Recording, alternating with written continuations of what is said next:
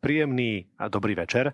Vítam vás v Kafe Európa v takomto virtuálnom kaviarenskom prostredí, kde tentokrát budeme spoločne diskutovať o jazykoch v rámci Európskeho dňa jazykov a rozhodli sme sa túto tému poňať tak z rôznych smerov, aj tak celkom viac národne, lebo máme tu zástupcov niekoľkých krajín, aj účastníkov, ktorí sa budú pripájať z Luxemburska, takže dovolte mi, aby som najprv predstavil trošku tému.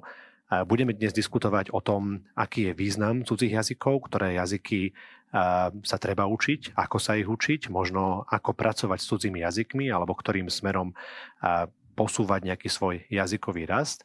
Budeme hovoriť aj o význame rodného jazyka, ale budeme určite hovoriť aj o tom, aká je to alebo akým cudzým jazykom je slovenčina pri pohľade na mnohých ľudí z Ukrajiny, ktorí sa so slovenčinou musia každodenne v našej krajine trápiť. A budeme veľmi radi, keď nám budete posielať vaše otázky. Link na Slido je #CafeEuropa. Budete ho vidieť aj dole v banneri. Takže oceníme každú jednu otázku, ktorá nám príde a verím, že nám zostane dostatok času na to, aby sme ich zodpovedali. A teraz mi dovolte predstaviť hostí, ktorých tu máme. Takže našou prvou hostkou je pani Alexandra Hučeková, laureátka ocenenia Učiteľ Slovensko za rok 2021, a skúsená pedagogička, učiteľka cudzích jazykov, ktorá pôsobí v Žiline. Dobrý večer. Dobrý večer, ďakujem za pozvanie. Tešíme sa, že ste tu. A našou druhou hostkou je pani Anna Triščeva. Áno. A ktorá je zase manažérka účasti ukrajinských detí v projekte School to go, a ktorý zabezpečuje vlastne virtuálnu možnosť štúdia pre ukrajinské deti v rámci ukrajinských štátnych osnov vo virtuálnom prostredí. A našim tretím hosťom je pán Jozef Štefánik, ktorý je vedúcim odboru slovenského jazyka v Európskej komisii, konkrétne v jej generálnom riaditeľstve pre preklad. Zdravíme do Luxemburska. Dobrý deň, ďakujem za pozvanie. A môžeme rovno prejsť také prvé otázke, takej možno zahrievacej, aby sme zistili, že kde začala naša láska k cudzím jazykom. Ale zabudol som sa ešte ja predstaviť, tak dovolte mi iba seba stručne predstaviť. Ja som Pavel Šveda, pôsobím na Filozofickej fakulte Univerzity Komenského, učím tlmočenie, som tlmočník a okrem toho som ešte aj momentálne predseda Slovenskej asociácie prekladateľov a tlmočníkov. Tak poďme k tej prvej otázke. Aký bol váš taký, pani Hučeková, aký bol váš prvý kontakt s cudzými jazykmi? Kde sa to všetko začalo? Doma sa to všetko začalo. Asi ako u väčšiny sa to začalo v tom domácom prostredí, kde môj otec sa vždy učil a stále sa učí cudzie jazyky.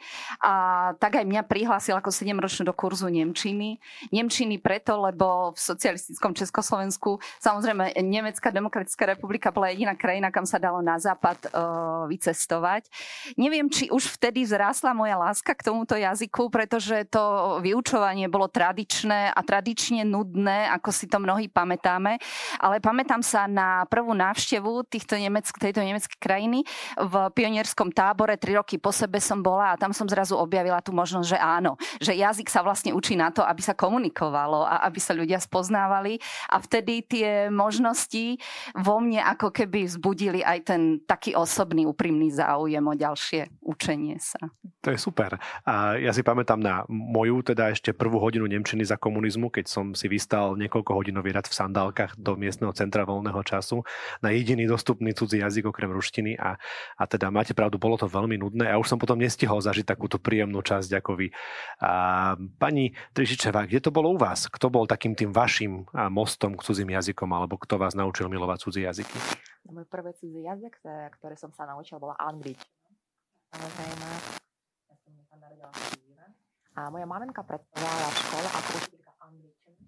Keď som mala 4 alebo 5 rokov, ona mi donesla knižnice učebnicu, ktorá sa volala Speak English. Ja pamätám teda, že ja som vedela a anglicky teda latinku. Ja prečítala som Speak English. Ja to pamätám. A potom ešte v škole maminka jej prístupky, metodikou veľmi zrastila lásku k tejto angličtine. Ja aj teraz súčasne sa učím po anglicky každý deň, lebo keď som pristanovala na Slovensku. Začala som učiť slovenčinu a všimla som si, že začínam zabúdať angličtinu, viete? No ale moja maminka, no. Tomu úplne rozumiem. Akože ľudia, čo pracujú s viacerými jazykmi, tak častokrát hovoria, že jeden jazyk častokrát je na úkor tých ďalších, keď sa potom postupne pridávajú. Takže úplne súcitím s vami. A pán Štefánik, ako to je s vami? Ako to je s vašou láskou k jazykom? Do okolností aj ja som začal s nemčinou. Pamätám sa, že po druhom ročníku základnej školy som mohol ísť do nemeckej výberovej triedy, ale som odmietol, pretože som nechcel stratiť kamarátov svojich, tak som máme sľúbil, že teda budem sa súkromne učiť nemčinu, tak dva roky som sa učil súkromne nemčinu. Inak tiež som bol dvakrát v pionierskom tábore v Nemecku a bolo to úžasné. A doteraz na to pamätám. No a potom neskôr som odišiel bolo také experimentálna trieda, bola vytvorená na inej škole, anglická, tak tam som už odišiel a 5. až 8. ročník som mal angličtinu na základnej škole a potom samozrejme, že keď som išiel na gymnázium, tak na gymnáziu sa začínalo od začiatku. Bol som v anglickej triede. No a samozrejme, že som strátil potom 4 roky a vlastne som sa takmer nič nové nenaučil. Hovoríme veľa o tom, aké to bolo, alebo o tom, ako sme sa my začali kamarátiť s cudzými jazykmi a vlastne aké boli tie mnohé začiatky, ale málo kedy sme možno zvyknutí rozmýšľať o slovenčine ako o cudzom jazyku. Máme teraz takú zaujímavú skúsenosť vlastne mať mnoho tisíc ľudí, ktorí sa s našim jazykom musia dennodenne boriť. Tak pani Triščeva, aké to je? Aká je tá slovenčina ako cudzí jazyk? My si myslíme, že je veľmi ťažká, lebo my sme sa s ňou vždy veľmi trápili, ale aké to je pre vás a ako to bolo osvojiť si slovenčinu, alebo aké to stále pre vás je? Čo vám pomáha? Čo vás posúva ďalej? Baví vás to ešte? Áno, samozrejme, budem skromná a poviem, že pre mňa slovenčina bola úplne a jednoduchá, ľahká na vyučovanie. No, možno je teda, že ja som veľmi talentovaný človek. No, slovenčina, ako aj ukrajinčina, to sú jazyky z jednej jazykovej skupiny. My všetci sú Slovania. Teda máme veľa podobných vecí v slovenčine aj v ukrajinčine, ale máme veľa vecí podobných. Napríklad slovo úžasný máme, no nie v ukrajinčine, máme v ruštine slovo úžasný, tak to teda znamená úžasný je veľmi zlý. Alebo napríklad slovo čerstvý, to znamená v ukrajinčine starý. Tak teda, no najskôr je to dobré, že je to jedna jazyková skupina a z jednej strany a z inej, teda ja som sa začala rozprávať po slovensky, no nevoľne, ale tak trochu, možno nesprávne, po 2-3 mesiacoch, ako som sa pristahovala na Slovensko. To bolo zle, ale skúsala som to, bolo úplne norm. Ale potom mala som také prekážky, lebo keď som sa snažila niečo vyjadriť v slovenčine, rozmýšľala som si, a toto slovo existuje v slovenčine, alebo ja som si jeho vymyslila. Viete, to takto bolo. Úplne rozumiem, lebo tá blízkosť tých jazykov je nápomocná, ale zároveň niekedy veľmi zradná, že človeka vie ako kvalitne pomotať. Ale predpokladám, že pre deti je to jednoduchšie, aké je to vlastne z vašej skúsenosti, keď pracujete s deťmi, a koľko im trvá zhruba zvládnutie slovenčiny. Presne, jednoduchšie a ja komunikujem každý deň aj s deťmi našimi, aj s rodičmi. Máme hodiny v našej ukrajinskej online škole, máme aj hodiny slovenčiny. A komunikujem s deťmi a s učiteľkou napríklad, ktorá prednáša, naša učiteľka je Ukrajinka, prednáša slovenčinu. Ona hovorí, že pri deti je to oveľa lepšie a ľahšie, lebo deti to sú ako čistý list. Mm-hmm. Oni ľahšie aj vnímajú, a pre nich je to ľahšie aj učiť. A ja keď komunikujem napríklad s maminkami, oni mi hovoria, že moje dieťa už vie po slovensku, a ja neviem. A čo robiť? Аня, poraď mi niečo. Prečo ja vám poradím? Učte sa. Ale to je ako keby zaujímavý fenomén, ktorý určite potom bude platiť aj na Slovensku. A vlastne častokrát v týchto početných diasporách sa tie deti stávajú tlmočníkmi potom neskôr pre svojich rodičov a budú im takými možno pomocníkmi, hlavne možno už pre starých rodičov, pre ktorých predsa len tá jazyková prekážka môže byť väčšia, aby im pomáhali približovať to druhé jazykové prostredie. Pani Hučeková, už keď sme pri tých deťoch, ako to vidíte vy z pohľadu človeka, ktorý sa dlhodobo venuje vlastne jazykovému vzdelávaniu možno za hranicami tej štandardnej školskej výuky a ponúka vlastne doplnkové jazykové vzdelávanie?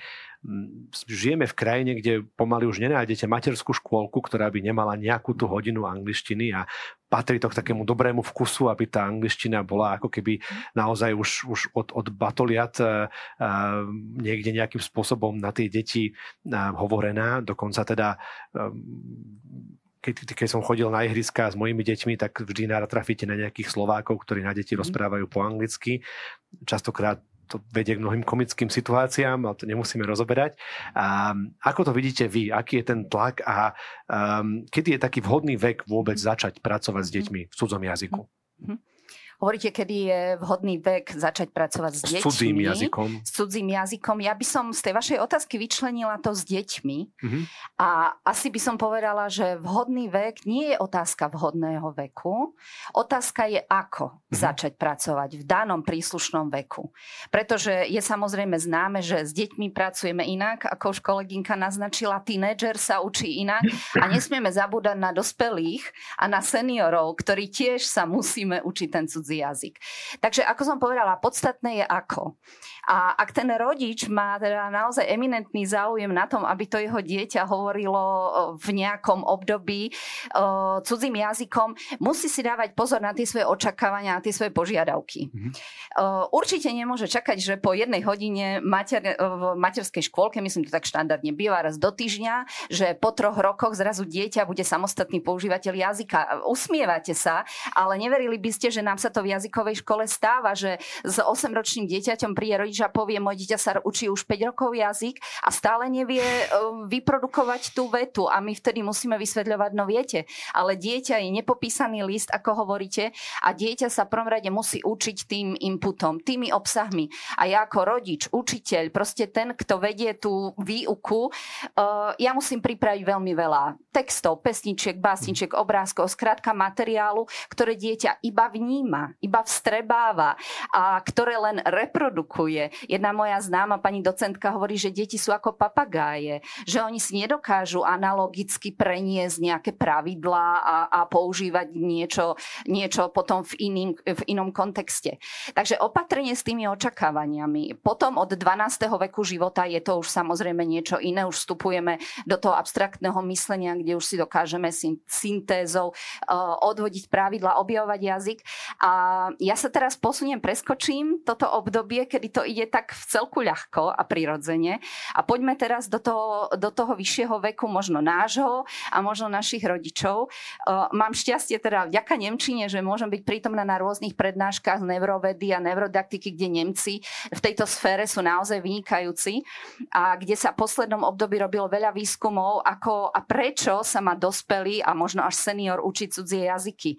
A neverili by ste, ak sa vám teda tá informácia náhodou nedostala, že hovorí sa naozaj, že učiť sa cudzí jazyk a používať ho v tom vyššom veku je tá najlepšia prevencia na podporu mentálneho zdravia a na odsúvanie tých rôznych stareckých demencií a tak ďalej. Takže krížovky dajme bokom a poďme sa učiť ten cudzí jazyk. Takže ešte raz, učme sa, stále je dobré, keď sa učíme, ale majme tie správne očakávania.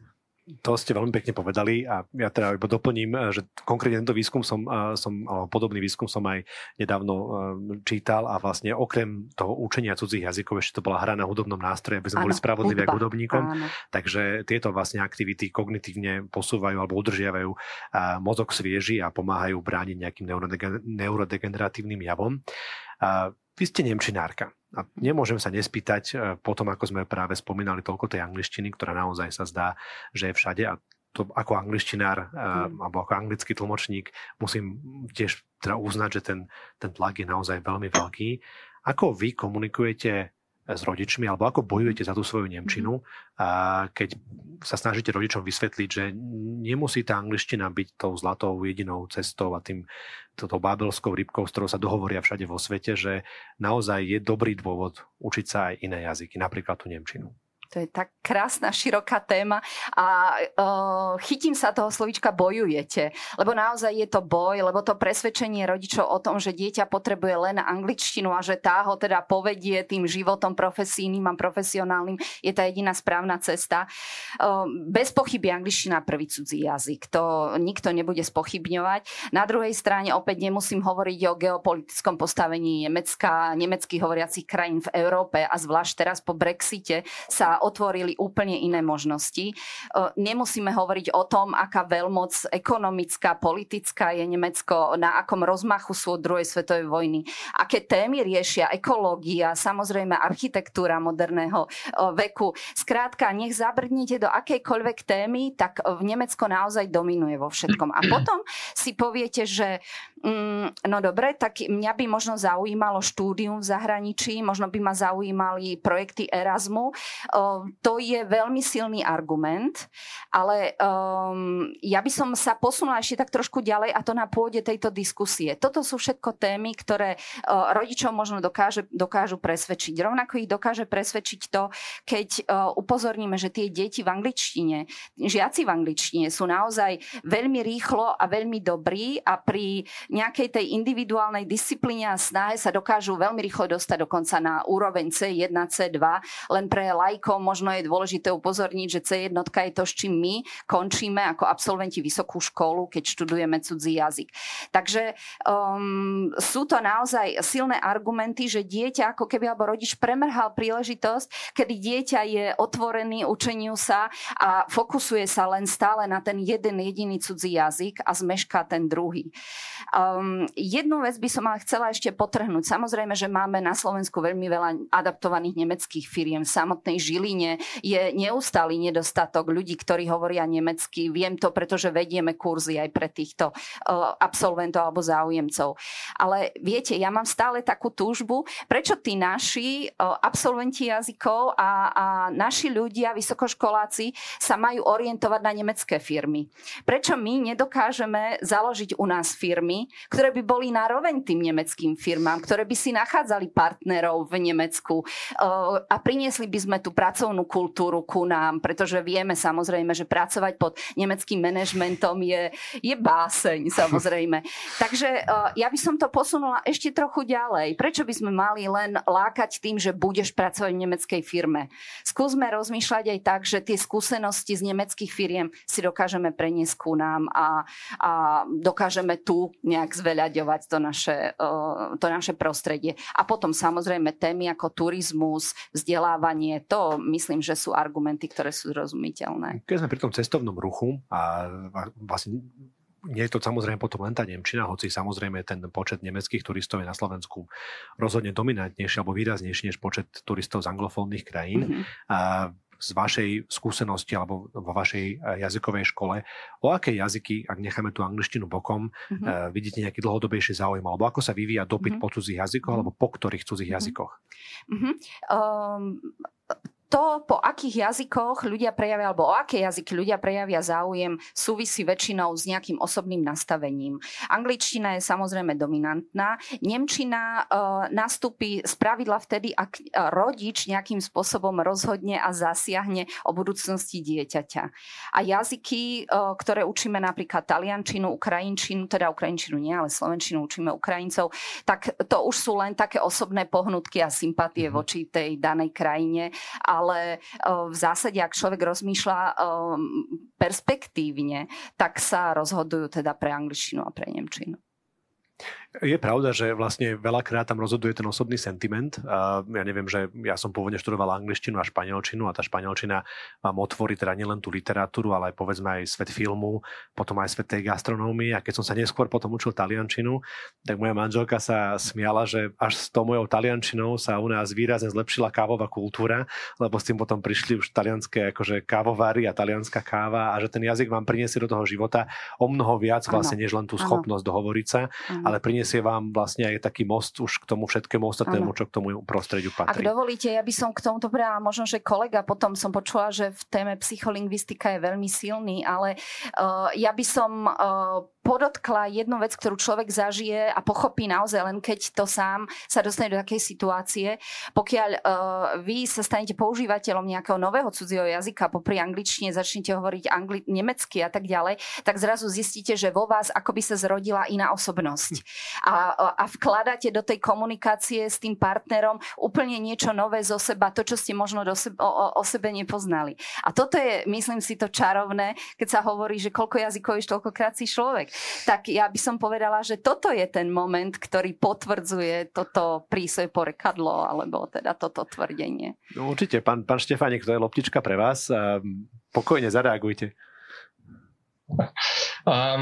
Zastavte ma, lebo viacero veľmi zaujímavých vecí tu zaznelo. Len na vysvetlenie, ja som kedysi 20 rokov učil na rozličných univerzitách psycholingvistiku a bilingvizmus a venoval som sa osvojovaniu si cudzých jazykov u detí.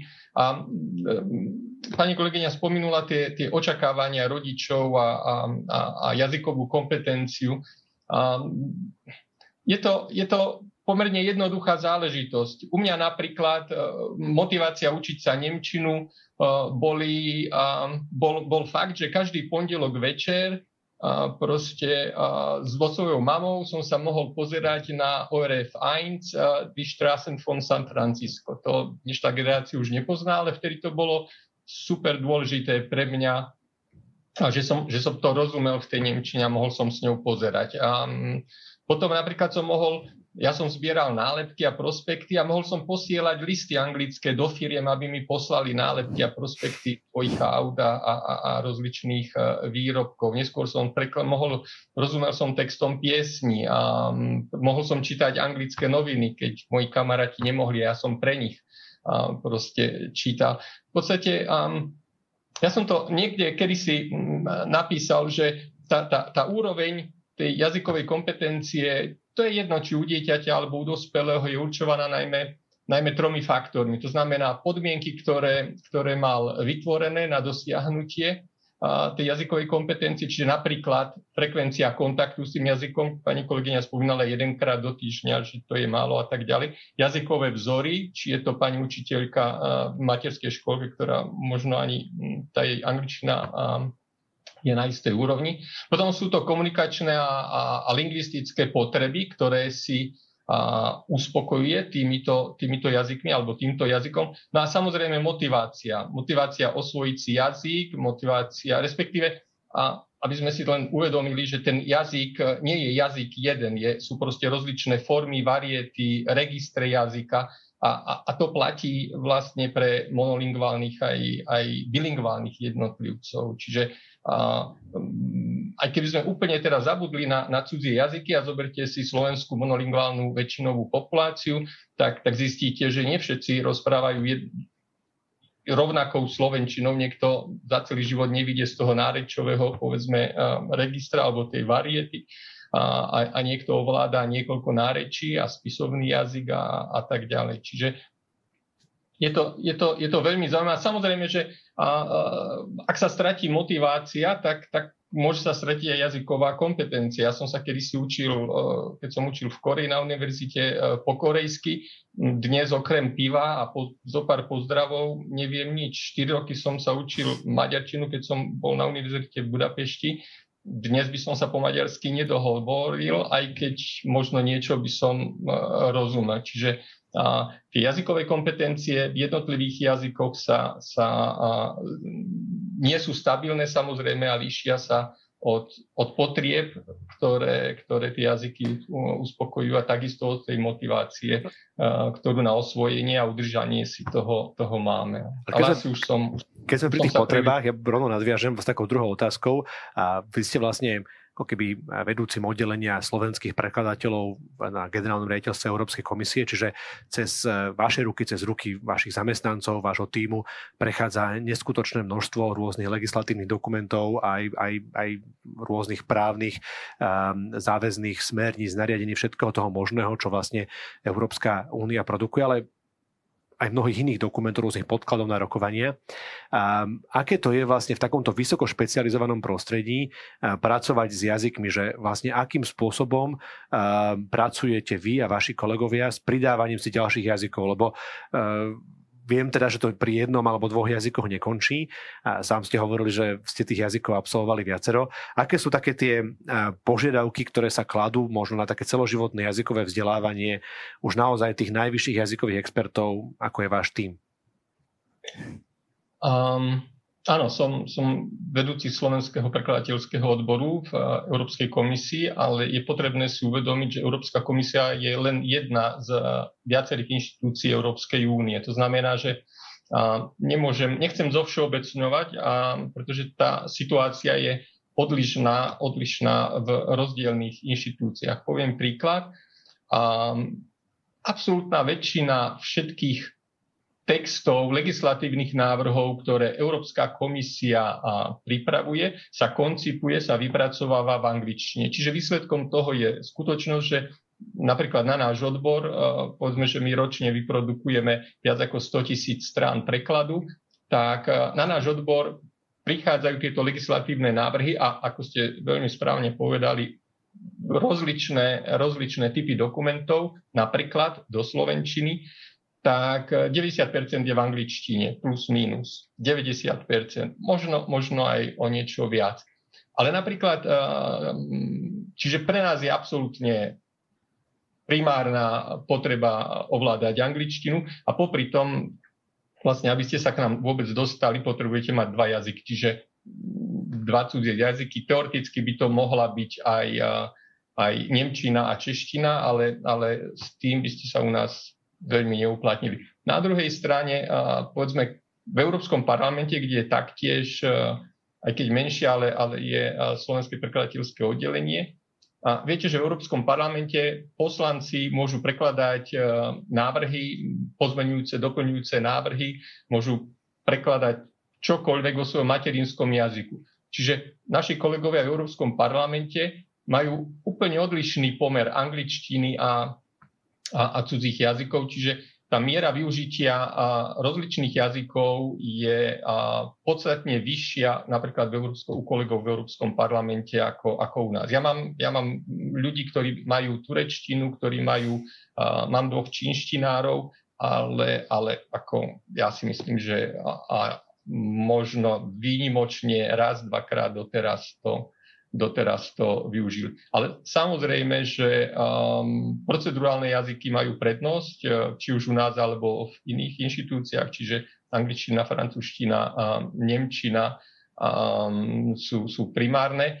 Okrem toho, absolútna väčšina mojich kolegov ovláda viaceré iné jazyky a aj keď neprekladajú priamo z tých jazykov, máme tú výhodu, že máme proste 23 ďalších jazykov, s ktorými môžeme konzultovať. To znamená, že my vidíme to, čo prekladajú kolegovia, povedzme, v bulharskom odbore alebo v poľskom a tak ďalej. Čiže naši prekladatelia si to môžu porovnať tie svoje pracovné verzie prekladov a prípadne môžu to skonzultovať a tak ďalej. To bolo zaujímavé vlastne počuť o tom, ako pracujete pri kontakte s jedným cudzým jazykom s niekoľkými ďalšími. A to je možno taká zaujímavá aj parafráza na to, ako sa ukrajinské deti učia cudzie jazyky v neukrajinskom prostredí. A vlastne nad tým som rozmýšľal už aj z pohľadu takej didaktiky, že aké to je pre niekoho, koho rodným jazykom je ukrajinčina, študuje na Slovensku, alebo teda je v slovenskom prostredí, aké to je pre ňoho pridávať si alebo osvojovať si nejaký cudzí jazyk cez tú slovenčinu, prostredníctvom tej slovenčiny. No, čo sa týka napríklad učenia dieťaťa, tam sú niekoľko takých dôležitých poznámok. Čo sa týka napríklad slovenčiny pre ukrajinské deti, tak to, čo som povedala, že ukrajinčina a slovenčina sa podobajú. Z jednej strany to je dobré, lebo to je ľahšie. Z inej strany a deti rozumію словенщину, і не при них ніяка мотивація, аби вони учили її, або вони її почувають, розумію, все. Причому сім'ю учать? Не буде не учені, Rozumiem všetko. To je jedna vec. Iná vec, čo sa týka tu detí, aj dospelých tiež hovoríte, alebo iba deti?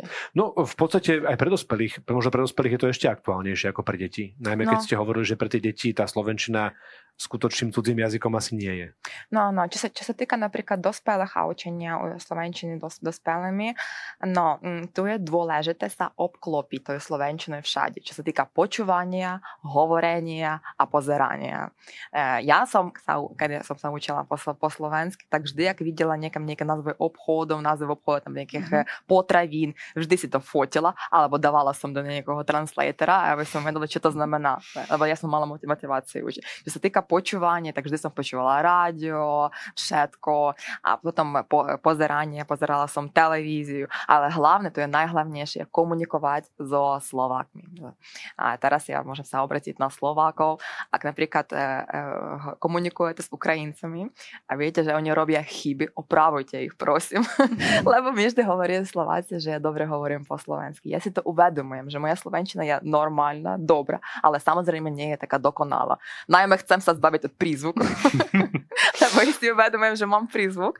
A potom napríklad moja ukrajinčina je v pohode dokonalá. Mám veľkú slovnú zásobu. Veľkú. A teraz sa snažím mať niečo také isté aj v slovenčine. A potom ešte, čo sa týka slovenčiny pre Ukrajincov, ktoré sa nachádzajú na Slovensku aj iných jazykoch, to, čo som hovorila, že keď som sa začala učiť po slovensky, zabudala som angličtinu. Treba dávať na toto pozor a robiť každodennú praxi. Teda učiť nový jazyk a potom súčasne si podporovať normálnu úroveň toho jazyka, ktoré som vedela. A potom, čo ešte je dôležité povedať, čo sa týka tých všetkých jazykov. No komunikovať, nebáť sa komunikovať. Ale to je zaujímavý motiv, aj sme vlastne hovorili o tom skôr, že ten jeden aktívne osvojovaný jazyk vlastne trošku potláča tie ďalšie. A viete vlastne, alebo že ja som nad tým rozmýšľal, že keď by ste si mali ako keby vyhľadávať nejaké jazykové páry, že povedzme v angličtine alebo v nejakom inom cudzom jazyku si potrebujete osvojiť nejaký pojem, tak vždy vlastne pre vás bude prirodzené vrátiť sa do tej ukrajinčiny ako do rodného jazyka a nepoužívať tú slovenčinu ako nejaký mostík medzi tým.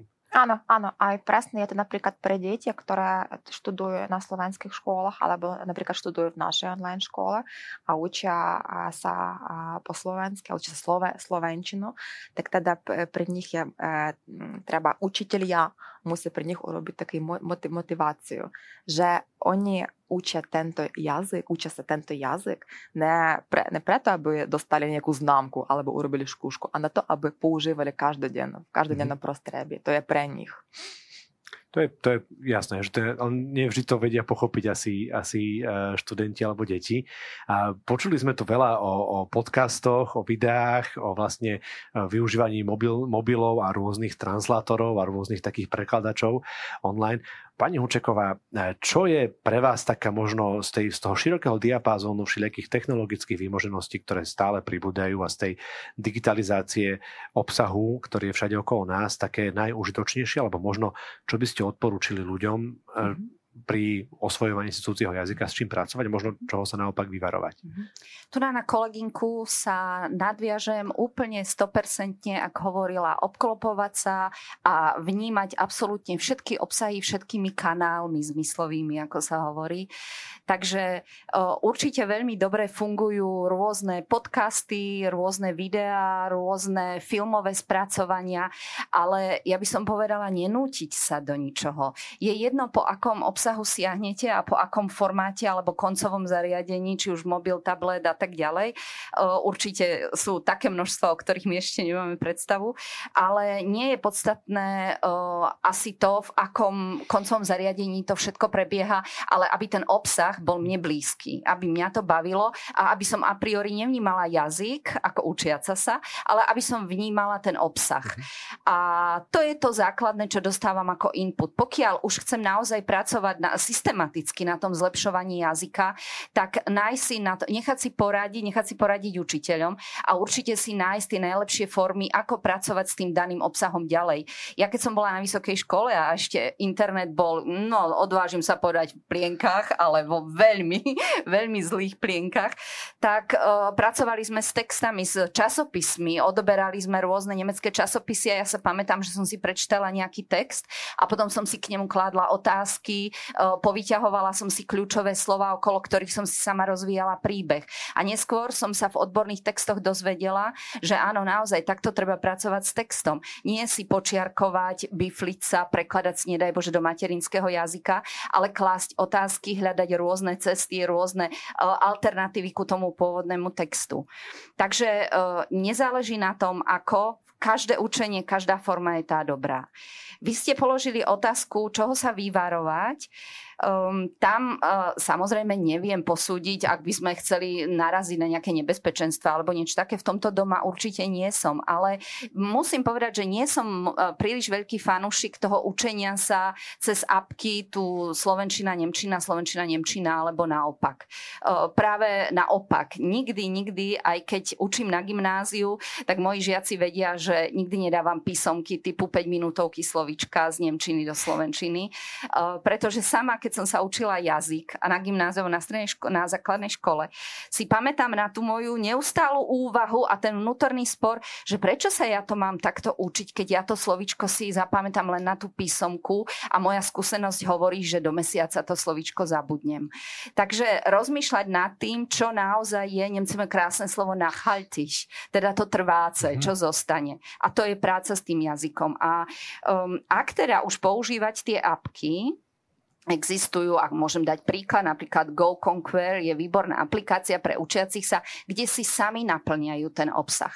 Ak už na tom trvajú, že učiť sa slovensko-nemecky, alebo teda dvojjazyčne, tak nie je obsah, ktorý mne predloží autor učebnice, ale obsah, ktorý si ja vytvorím a ktorý je pre mňa relevantný pre tú moju aktuálnu situáciu, ktorú potrebujem, a to súvisí potom s motiváciou. Takže ja mojim žiakom vždy hovorím, nemusíte vedieť 100% z tej lexiky, ktorá sa nachádza na konci tej lekcie. Ja potrebujem možno 20 slovíčok, ale takých, ktoré vy mi viete povedať vo svojom príbehu alebo v opise svojej osoby. Tým ste nám vlastne aj odpovedali na jednu z otázok, ktorá teraz blikla na slajde, už sa posunula, ale bola tam, že čo si myslíte vlastne o tých rôznych aplikáciách na učenie jazykov. A treba povedať, že sa s nimi roztrhlo v rece. Ja som si tiež pre študentov pripravoval prehľad, nebudem ani hovoriť, koľko ich je, ale ich naozaj mnoho. A zdá sa, že oni sa vlastne snažia ako keby využiť jednak tú flexibilitu toho, že ten jazyk môžete učiť vo vani, v posteli, vo vlaku, kdekoľvek, a zároveň vlastne keby ponúknuť produkt, za ktorý si musíte platiť. Čiže je to ako keby taká komerčná báza. Je to také možno trošku veľké lákadlo, ale v čom to má také najväčšie úskalie podľa vás? Najskôr skúsme tým, že prečo je to také lákadlo. Na jednej strane, ako hovoríte, je to pohodlné, pretože si to viem rozbaliť kdekoľvek. Ale to nie je jediný argument. Iný argument je, že ten učiaci sa, alebo potom aj učiteľ pri nejakých kontrolných testovaniach má okamžitú kontrolu. A my sme tak nastavení na tú kvantitu, že keď sa postavím na váhu, tak vidím, že to kilo išlo dole, alebo keď si prejdem tú aplikáciu a tam mi to odfajkne tie správne slovíčka, tak viem, že tých 20 slovíčok som sa naučil. Ale neuvedomujeme si, že nejde tu o to množstvo, ktoré viem teraz, pretože to je možno v tej krátkodobej pamäti, ale ja potrebujem tú slovnú zásobu, ktorá vypoveda niečo o mne. Takže tie úskalia potom sú v tom, že možno príliš kladieme na piedestál práve takéto aplikácie, ktoré nám vnúcujú predstavu, že tá forma je jednoduchá, takže tá kontrola je okamžitá a ja si viem odfajknúť nejaký môj úspech. Ale žiaľ, to je klamlivé. Ja som ich pár skúšal a musím povedať, že väčšinou pomerne po krátkom čase objavíte ten vnútorný mechanizmus, ako tá aplikácia funguje, a už sa naučíte oklamať a tým pádom vlastne máte taký pocit, že napredujete, ale nenapredujete, lebo už vlastne iba viete tej aplikácii dávať to, čo ona od vás chce, ona vás za to chváli, dáva vám body, ale také veľmi efemérne napredovanie.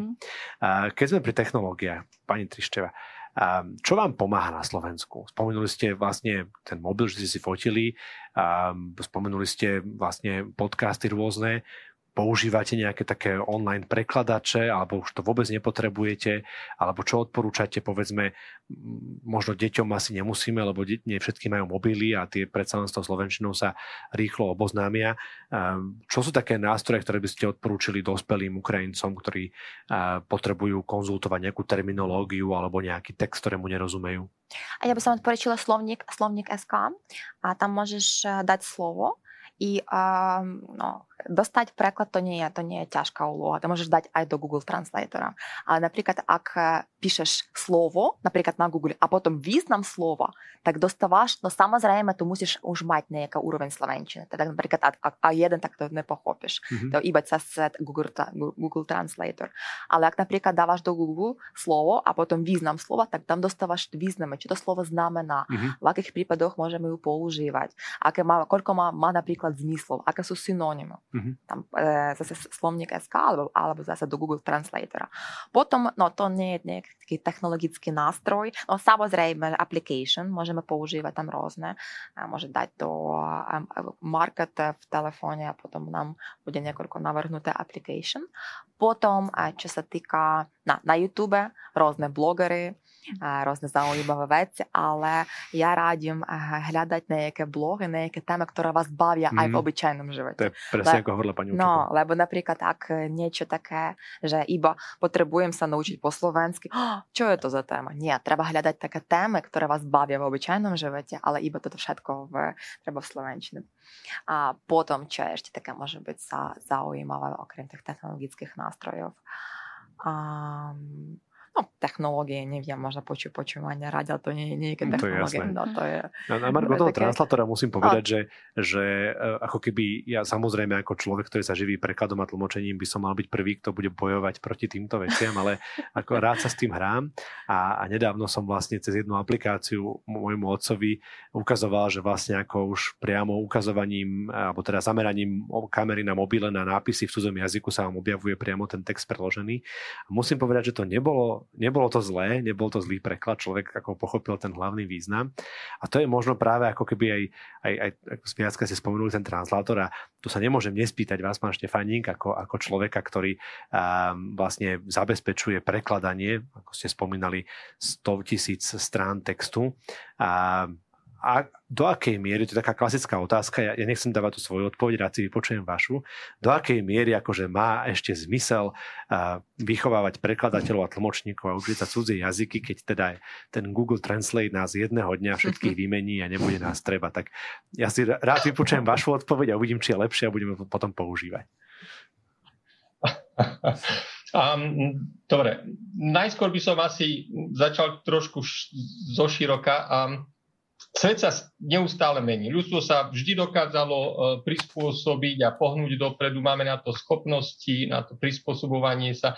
Napriek tomu veľmi často máme túžbu po stabilite, po nejakých permanentných statických vzorcoch správania, na ktoré sme zvyknutí. Ako keby tá zmena znamenala, že čo sme doteraz robili, nebolo dostatočne dobre. Niektorí dokonca hovoria, že jediná osoba, ktorá má rada zmenu, je bábätko s plnou plienkou. A možno na tom niečo bude. V každom prípade, každá zmena často vyžaduje od nás vystúpiť z komfortnej zóny a nemusí to byť len krátke vystúpenie a vôbec nie jednoduché. Keď si spomenieme na tkáčske stroje alebo tkáčske stavy, ktoré rozbíjali kedysi v minulosti, alebo tak, ako vy spomínate, a pokiaľ ide o prekladateľské softvery, ja sám sa pamätám s niektorými vašimi nemenovanými kolegami, som sa pred x rokmi rozprával o tom, že či sú potrebné alebo nie sú potrebné cat tools a tá odpoveď bola, že nie, že to nie sú prekladatelia, ktorí ich používajú. A ja si myslím, je zbytočné zatvárať pred nimi oči, či ignorovať ich a nevyhneme sa im a nepomôže nám to. Tá profesia sa mení, treba sa prispôsobiť, jednoducho počítače. Ja by som to zobral tak, že tie počítače ani umelá inteligencia nás nenahrádzajú, ale nám pomáhajú. Viackrát ste tu spomenuli strojový preklad. A tam to je napríklad tiež vidieť, že bol strojový preklad, ktorý bol založený na pravidlách, potom bol strojový preklad založený na štatistických metódach A v posledných rokoch sú tie stroje založené na neurónových sieťach. A naozaj tá kvalita je neporovnateľne lepšia, ako bola kedysi. Čo ja chcem povedať je, že nemôžeme hovoriť o preklade ako takom. Preklad je veľmi široký pojem a tak, ako som kedysi na začiatku spomínal tie požiadavky a potreby, tak aj napríklad sú rozličné požiadavky, sú rozličné potreby zákazníkov. Niekomu stačí obyčajný strojový preklad na viac menej hrubé pochopenie obsahu, niekto potrebuje s určitou mierou editovania a objem prekladov, ktoré si vyžadujú zapojenie toho ľudského faktora, toho prekladateľa, napriek príchodu strojových prekladov neklesá. Práve naopak stúpa, to znamená, a ja si myslím, že sa to tak rýchlo nezmení.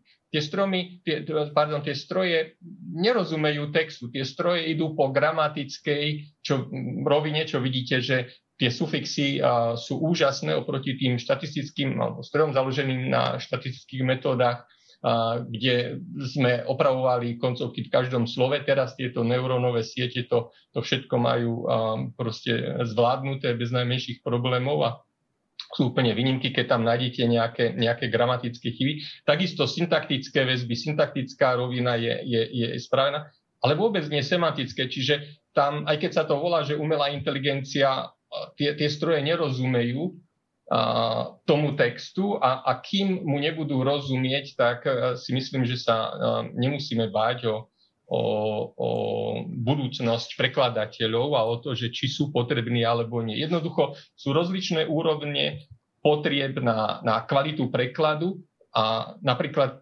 nám samozrejme pomáha strojový preklad. My nemáme to, čo ste vyspomínali, ale máme niečo, čo sme vyvinuli sami, volá sa to, že e-translation a je to strojový preklad založený na neurónových sieťach, ktorý je voľne dostupný pre zamestnancov inštitúcií, ale aj napríklad pre študentov, pedagógov, univerzít, dokonca pre štátne administratívy a malé a stredné podniky. Čiže môže nám pomôcť strojový preklad, ale nemôže nás nahradiť, pretože tá reputational damage, tá škoda, ktorá by vznikla, keby sme to nechali len na tie stroje, by mohla byť obrovská. To znamená, že tie úspory, ktoré by sme získali nahradením prekladateľov, by boli neporovnateľne menšie v porovnaní s tým, aké škody by mohli vzniknúť, ak by sme tých ľudí od tých prekladov odstavili, ak by sme to nechali len na tie stroje. Pretože, tak ako ste vyspomínali, legislatívne návrhy proste nariadení Európskeho parlamentu a rady, a rozhodnutia komisie, a veľmi dôležité právne veci. A jednoducho, ja si myslím, že tam ten človek je potrebný, bude potrebný, minimálne v najbližšej budúcnosti. Absolútne súhlasím, len ako takú anekdotu poviem, že nedávno som prekladal vlastne zmluvu medzi dvoma firmami, bola to taká akvizičná zmluva o pomerne zásadnú 6-cifernú sumu a vlastne najprv mi tú zmluvu poslali, že oni tu už majú predpreložené, som vedel, že to bude z nejakého takéhoto online nástroja prekladača, tak ma poprosili aby som to skontroloval. A keď som to kontroloval a išiel som naozaj akože dôsledne vetu po vete, tak som zistil, že v takom veľmi dlhom slovenskom štvoriadkovom košatom súvetí tá umelá inteligencia alebo ten strojový prekladač obrátil dôkazné bremeno. Vlastne otočil to, že kto má čo dokazovať ktorej strane a oni si to vôbec nevšimli pri tom zbežnom čítaní a naozaj ako keby pri nedostatočnej alebo nedôslednej kontrole, alebo aj keby to človek robil s pomocou nejakého prekladača, len by odklikával tie verzie, ktoré mu ten stroj ponúka. Vyzeralo to perfektne v tej angličtine, veľmi pekne. Akurát bolo otočené dôkazné bremeno. A podobný príbeh vlastne mal kolega, ktorý tiež prekladal výpoveď svedka pred súdom a vlastne ten stroj mu ponúkol verziu, ktorú akože on najprv použil, ale potom si vlastne uvedomil, že miernou zmenou modálnych slovies vlastne úplne zmenil charakter tej výpovede. Takže je to áno, že presne ako ste hovorili, pán Štefánik, že pre také bežné nejaké ľahké preloženie nejakého textu alebo oboznámenie sa s nejakým obsahom, to je určite osožné a je perfektné, že je to dostupné a je to niečo, o čom predchádzajúce generácie mohli iba snívať. Nie, v Star Treku mali akože také tie zariadenia, čo im všetko tlmočili naživo a prekladali. Presne tak. Ale čím viac tým človek pracuje, tak tým lepšie pozná limity týchto automatických prekladačov a tým viac si uvedomuje, že má naozaj dobre vzdelaných jazykových odborníkov, ktorí to dokážu v obidvoch jazykoch dobre vystihnúť naozaj na nezaplatenie. Poďme na otázky, ktoré máme, aby sme im sa stihli venovať. Prvá taká, ktorá tu svietí, a to je otázka určite pre vás, pani Hučeková, je, že ktoré jazyky sa podľa vás oplatí učiť do budúcnosti? Že to je skôr otázka na kolegu. Ja som sa zamerala na tú druhú a tretiu, ale tá prvá otázka sa dá vnímať z viacerých perspektív. Samozrejme, všetko závisí od motivácie, kde môj život alebo život môjho dieťaťa má smerovať, tak na taký jazyk, a taký jazyk sa môže stať jazykom mojej budúcnosti. Pokiaľ hovoríme o európskom priestore, tak ja si myslím, že aj keď populácie v Ázii silne rastú a dominujú tej globálnej populácii, nie som si celkom, možno kolega povie, ale ja intuitívne si len myslím, že to nebude naša cesta. Takže asi držala by som sa tých našich európskych možností. Však je tých jazykov dosť nakoniec a každý jazyk má svoje špecifiká a to, či môžu obohatiť ten náš osobný život. Druhá, tretia otázka, ak môžem tak plynule ku ním prejsť a prevziať teda slovo, sa doplňajú. Druhá otázka znie, prečo je menej obľúbená. Sa mi páči to slovo menej obľúbená, pretože ja väčšinou počúvam slovo, že neobľúbená a až do takýchto superlatív to ide. Samozrejme, nechcem teraz hovoriť alebo apelovať nejak na to historické pozadie. Ja dúfam, že toho sme sa už všetci oprostili, ale najčastejší argument, ktorý počujem, je, že neznie dobre. Proti tomuto argumentu som za môj profesijný život ešte nenašla nejaký iný protiargument, ale ja hovorím vždy, viete, keď vám niečo neznie dobre, keď sa vám niečo nepáči, keď sa niečo bojíte, keď máte voči niečomu akúkoľvek negatívnu emóciu, tak to znamená len to, že o tom nemáte žiadnu vedomosť a že s tým nemáte skúsenosť. A ja nemčinu milujem, mne sa veľmi páči jej melódia, jej rytmus, jej štruktúry, páči sa mi slovotvorba, tá kreativita, ktorá je možná pri slovotvorbe, rovnako sa mi páči ju počúvať v podcastoch, správach, takže ja vlastne nesúhlasím s tvrdením, že neznie dobre, alebo že je neobľúbená. Neobľúbená, ak ju porovnávajú s angličtinou, tak tam ľahko natrafíte na informáciu alebo na ten pocit, že je ťažká zo začiatku. Budem sa opakovať, toto je vždy vec, ktorú hovorím v rozhovoroch, že angličtina mi príde jednoduchá v základoch, kedy sa zrazu človeku otvorí nový svet, nemusíte nejaká deklinácia, konjugácia, tam ako keby odpadala, alebo je veľmi zúžená a všetko zrazu ide veľmi jednoducho. Pokiaľ nedospejete do tej strednej úrovne B1, vy ste angličtinár, takže viete, že ten anglický jazyk, a sám ste to aj povedali, anglický jazyk na tej veľmi vysokej úrovni je veľmi náročný. A u nemčiny je to presne naopak. Nemčina má základy možno náročné, kde treba dbať, možno na aj nejaký drill, samozrejme istým dobrým spôsobom osvojovaný, ale keď sa dostanete na strednú úroveň, tak zrazu rozumiete výborne, veľmi dobre dokážete komunikovať, dokonca tie stavby viec, ako keby hodne príbuzné tej slovenskej stavbe vety, kdežto v angličtine dochádza k takému veľmi veľkému zhusteniu jazyka, tak nemčina je naozaj jednoduchá na to používanie. Takže len sa nebať. A tá posledná otázka, ako presvedčiť rodičov, už sme niečo o tom hovorili, že druhý jazyk je bonusom pre život.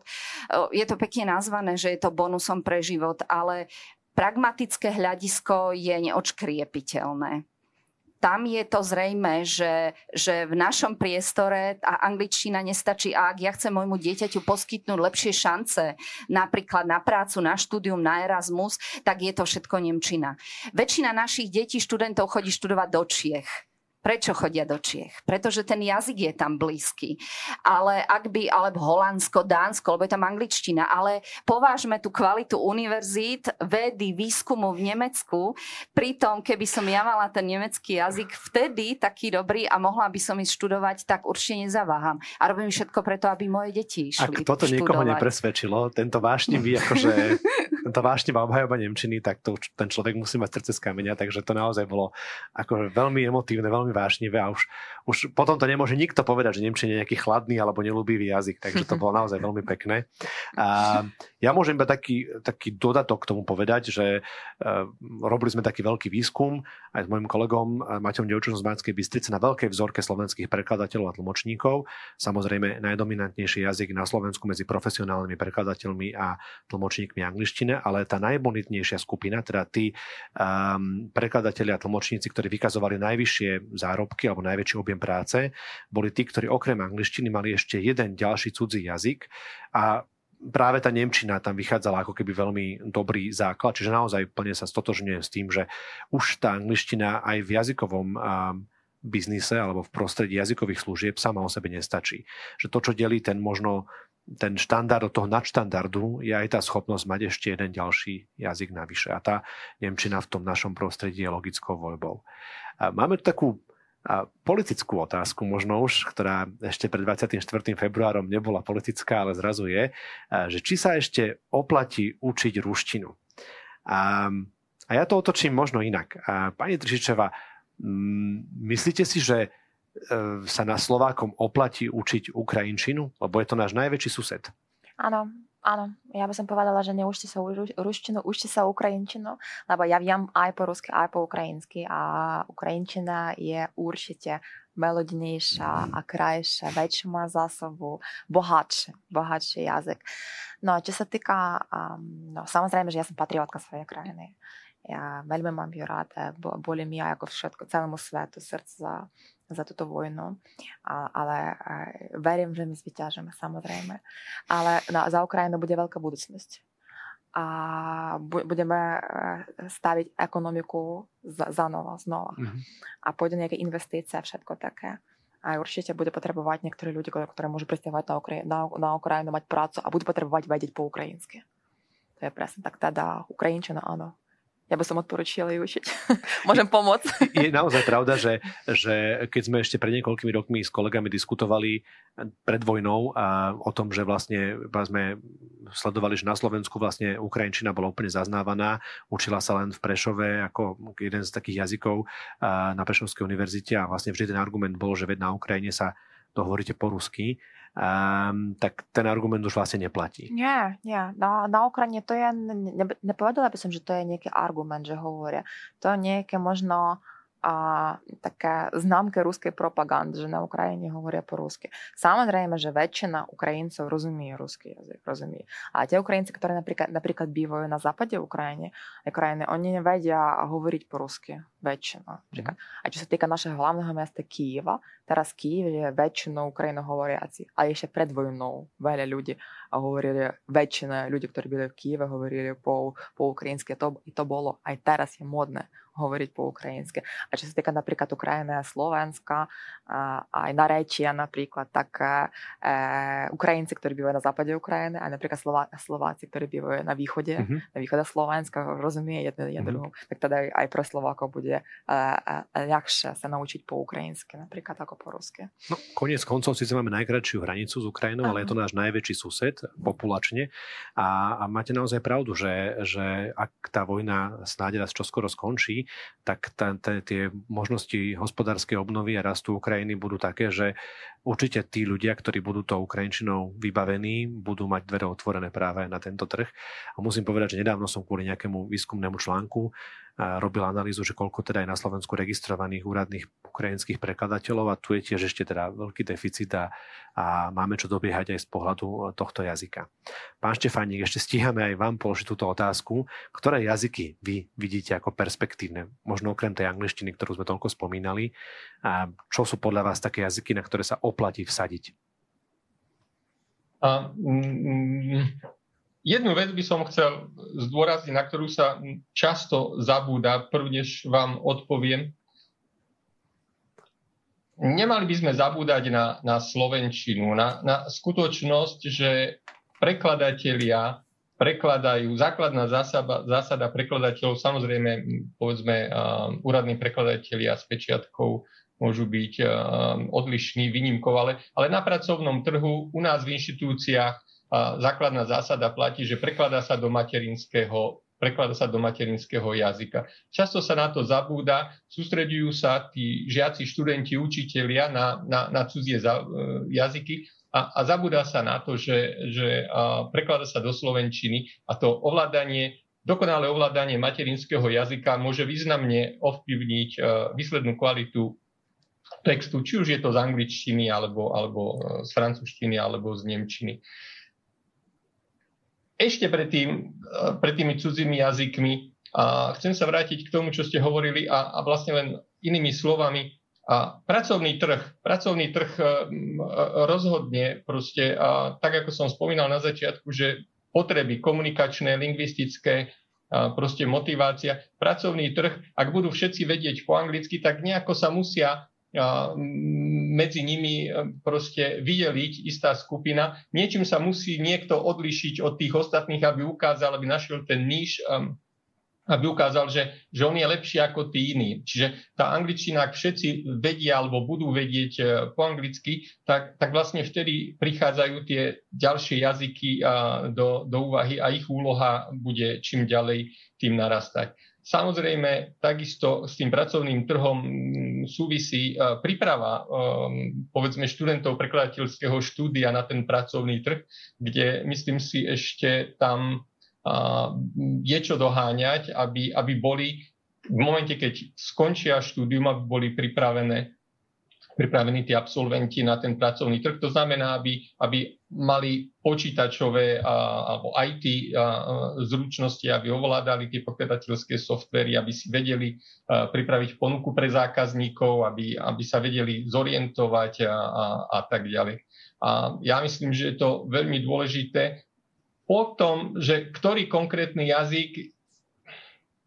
Súhlasím s tým, že tá nemčina je samozrejme aj z historického hľadiska, zo zemepisného hľadiska dôležitá.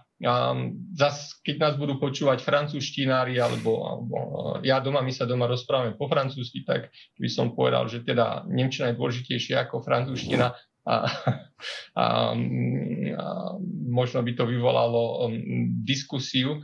Čiže akýkoľvek jazyk, tak ako, ja neviem, ja som sa teraz minulý rok začal učiť po luxembursky, či je to zo strachu pred tým Alzheimerom, alebo je to jednoducho preto, lebo žijem tu v Luxembursku, viem síce po francúzsky, po nemecky, ktoré sú úradnými jazykmi Luxemburgu, ale predsa len, ak sa chcete nejako lepšie začleniť do tej miestnej komunity a s tými susedmi sa porozprávať, alebo ja neviem, v obchode, tak hoci všetci vedia, samozrejme po francúzsky, po nemecky, je to predsa len sympatickejšie aj pre nich, keď ukážete, že ovládate ten miestny jazyk. Čiže nechcel by som sa vyjadriť, že musí to byť nemčina, alebo musí to byť francúzština.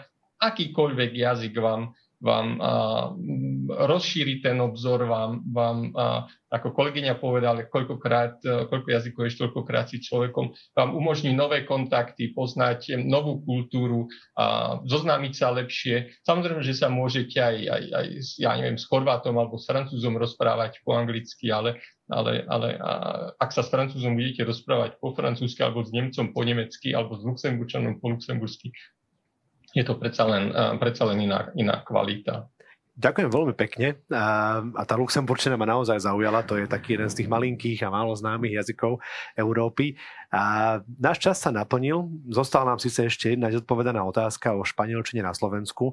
Môžem vám veľmi stručne povedať, že z prieskumov, čo sme robili medzi prekladateľmi a tlmočníkmi, tá španielčina naozaj výrazne zaostáva za nemčinou, dokonca aj za taliančinou. Čiže to nie je možno taký úplne typický jazyk pre náš región, hoci zase akože je to jazyk romantický, to je bez debaty, to hovorím ako španielčinár. A ešte by som sa rád vrátil tesne pred záverom, zdôraznil aj to, čo hovoril pán Štefánik, a to je tá schopnosť ovládať ten rodný jazyk, lebo na to sa častokrát zabúda. Aj to je napríklad dôvod, prečo ja so svojimi deťmi iba po slovensky hovorím a sa snažím rozvieť jazykovú tvorivosť s nimi, aby sa s tou slovenčinou hrali, aby objavovali, aby ich bavila, lebo ten rodný jazyk má človek iba jeden. Takže tým by sme možno odpovedali dokonca aj na všetky otázky. Verím, že vás naše dnešné debatovanie o jazykoch a hranie sa s jazykom bavilo, že táto diskusia bola pre vás obohacujúca a zaujímavá. A bola to diskusia, ktorú organizovalo zastúpenie Európskej komisie na Slovensku a chceme poďakovať aj našim partnerom, ktorými sú denník SME, Rádio FM a RTVS, teda Rádio a televízia Slovenska. Ďakujeme vám veľmi pekne, že ste nás sledovali, či už naživo alebo zo záznamu. A ďakujem aj našim hosťom za to, že si našli čas a že sa prišli podeliť o svoju vášeň pre jazyky a prajeme vám príjemný zvyšok dňa.